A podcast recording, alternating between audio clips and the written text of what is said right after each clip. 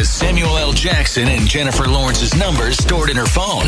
And yet, she calls us. It's Grae Drake on Ken and Kurt on Star 102.5. So we're going to talk with Grae here about Halloween ends, and before we find out if it really ends, because they never do, right? You know, I don't know. Tawny thinks it does. I saw something on maybe Kimmel Okay. with Jamie Lee, but I don't know. so I mean, I will. I'm not a big horror. I'm not a huge horror movie fan. Not like you, Tawny. Not like Grae for sure. And so, uh, but Halloween is my favorite Mm-hmm. horror You've said movie that, of all time. The original. I have never watched them. Oh my gosh. Neither have I, because I'm, I'm Yes. a coward. I have so many questions for you, Grae. All right. Well, let's play. Let's play the clip first from Halloween Ends. Allyson is not equipped for this relationship, and I will not let her get hurt.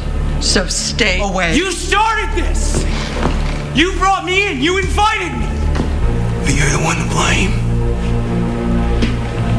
If I can't have her, no one will. was it was it just me or did anybody else think that sounded like Tom Cruise when he was yelling at everybody on the set there that one time? yeah, I think you're right. You started this. Remember yeah. when he yelled at everybody? Okay, Uh-huh. anyway. He probably yells a lot. He's tiny. so Grae, so Grae is is it really the end? Yeah.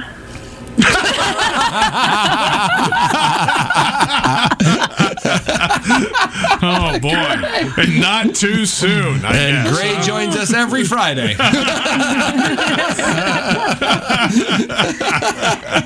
Oh, you guys, I am so conflicted about this movie. I I'm a huge fan of the Halloween series. I have seen them all and I was I was very into this latest trilogy. The first one I thought was exceptional.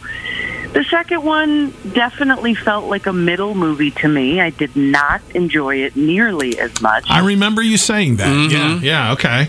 And I went into this one thinking, all right, cool. This is like definitely going to be the end, the last movie. It's going to have some punch to it. I get to see Jamie Lee Curtis again. Get to see Michael do some stabby stabby. and I kind of didn't get that. Really? And now I'm very. This is very weird, you guys. I the movie's very fresh in my mind. I'm kind of like really been turning it over and over. The this is a very different Halloween movie. It's almost not even a Halloween movie, and I think what they've done is really run with Jamie Lee Curtis being famous for talking about how this is about trauma. Okay. That was all she said when this first when the first movie came out and she just has repeated it and repeated it and I don't know if her talking points have shaped the film or the film was already shaped by the time that she agreed to do these. Okay. Chicken or the egg situation, but what this movie is about is truly the trauma that Haddonfield has experienced because of Michael Myers. This is not a fun stabby stabby movie. You barely see any violence in it after the opening sequence, which by the way is sensational. Okay. I watched the Red Band trailer too, and I was like, it's not even that different from the real trailer. I was like, I wonder, it doesn't seem as graphic, m- even for the R-rated trailer. I was like, hmm. It's it is pretty graphic, honestly. What what what kills do happen were were kind of unpalatable in my opinion. They were they really went over the top because there's so few of them. Okay. And so the the basic storyline is that uh, you have good old Laurie, and she is trying desperately to live a modern life, and she's trying not to hide anymore. She's trying not to be like a very traumatized person with a shotgun and a an electric fence. right. Right. Yes. and she lives with her granddaughter and they're everybody's just trying to move on and this movie takes place four years after the last movie and unfortunately her granddaughter really goes down a, a, a path with a new boy that she likes and this new boy his name is corey he's had some trouble in haddonfield and he too has experienced a certain kind of uh, stressful event and trauma and so Jim, Laurie doesn't like him. She's real nervous about him, and she's right about not liking him, and the audience will see why. And then, like, like Michael shows up and then some people die and then I guess the movie's over.